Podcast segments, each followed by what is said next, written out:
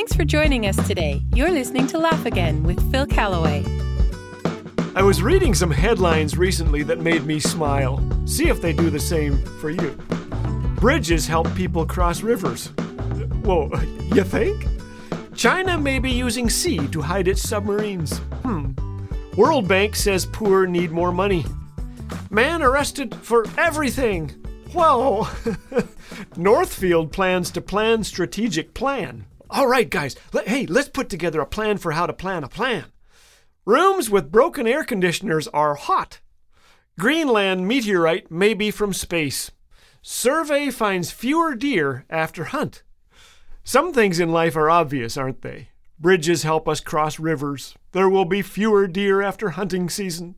It should be obvious to me that I am not as young as that guy in the mirror whose face I shaved when I was 32. Last night it was obvious to me that I had a hangnail on my left pinky toe, but I snagged it on the bed sheet and squealed so loudly I woke up my wife. Seriously, ah! Here are three obvious things in the Christian life that I often forget. Number one, I'm to love my enemies. I don't particularly like this, but Jesus said so, and He's the only leader ever to give this command. It seems upside down and backwards, doesn't it? If you've spent more than 30 seconds on social media, you know that too few of his followers think about it.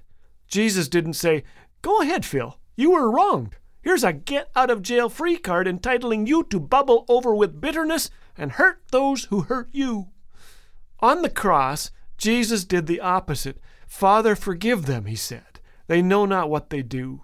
I'm to love my enemies. Secondly, I'm to chase the right things. They say money won't make us happy, but boy, do we chase it. Of course, money is a great gift, but we allow it to promise what it can't deliver peace, security, significance, identity, and freedom, the very things that God offers. Ultimately, these things cannot be purchased, but accepted from the hand of a loving God. Robert Morris said the competition between God and money is that money promises us everything that only God can give us. Money makes false promises. 2 Peter 1 3 says, By his divine power, God has given us everything we need for living a godly life. Chase only what's worth catching. And the third obvious thing we tend to forget Jesus loves me. We sang it as kids, but when we got a little older, the song faded as we became a little jaded, busy, disillusioned. We said, If Jesus loves me, why is my world so muddled?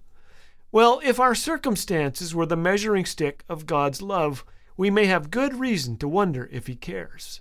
But we have a God who entered into our pain, who walks with us through ours.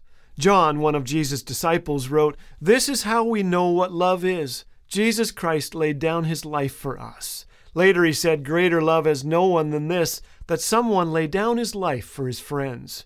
It seems rather obvious that no one will ever lay down their life for us if they don't love us. The cross should be a daily reminder that Jesus loves us with an overwhelming, everlasting love. And if He loves us, He will give us the strength to love others, yes, even our enemies. If He loves us, we can trust Him to be with us, to provide all we really need for peace, security, significance, and freedom. I don't know of any better news I could give you today. Speaking of news, here's another headline I'm not making up. We hate math, say 4 in 10, a majority of Americans. 4 in 10 is now a majority. Say what?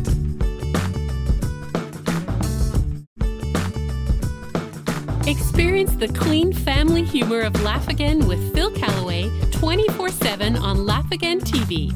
Available on YouTube anytime. Bite sized videos guaranteed to make you laugh, think, and encourage your walk with Jesus. Just search Laugh Again on YouTube. And did you know that your likes, comments, and subscribes help get these encouraging messages in front of more eyes? So be sure to engage and help spread the word. Laugh Again, truth bringing laughter to life.